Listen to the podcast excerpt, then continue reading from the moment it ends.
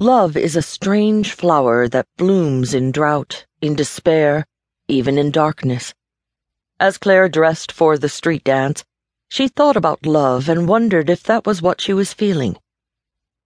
She had been seeing Rich Haggard for over three months, but it wasn't moving very fast. Their courtship had the feel of a slow, courteous country romance. They saw each other once or twice a week. He would come over for dinner she would stop by for coffee. They had gone to two movies, even went bowling once. That night they had taken Claire's ten year old daughter Meg with them. Meg was part of the problem. Actually, Claire didn't see it as a problem. The slowness of their dating suited her fine. Claire didn't want Rich to stay over when Meg was at the house. At least, not yet and Claire couldn't stay at Rich's house because she didn't want to hire a babysitter for the whole night. The small town of Fort St. Antoine was gossiping enough about her, a deputy, going out with a pheasant farmer without giving them more to work with. That's what made this night special. Meg had gone to stay with Bridget, Claire's sister. Rich would pick her up in fifteen minutes. They hadn't really talked about it, but Claire was pretty sure that they would spend the night together. What a perfect evening for love.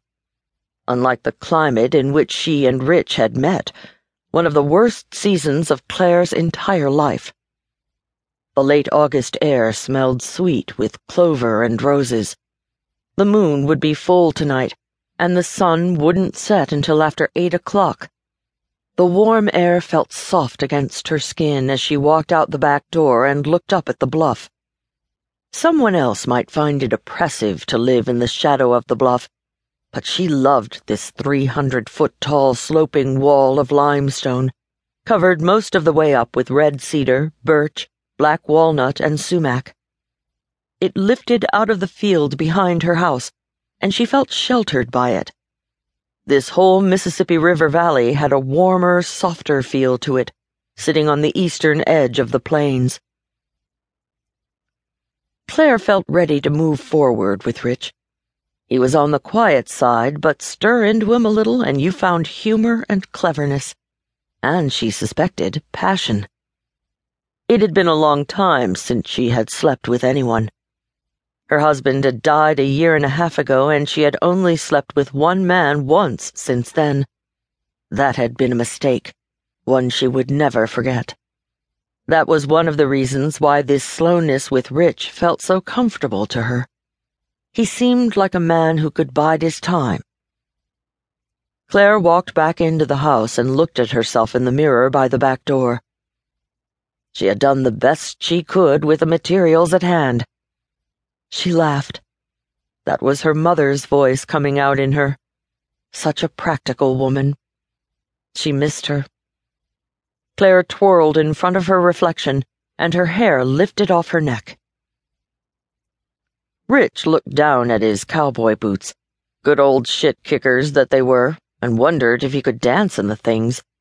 He wondered if he could dance, period. Would Claire want to dance?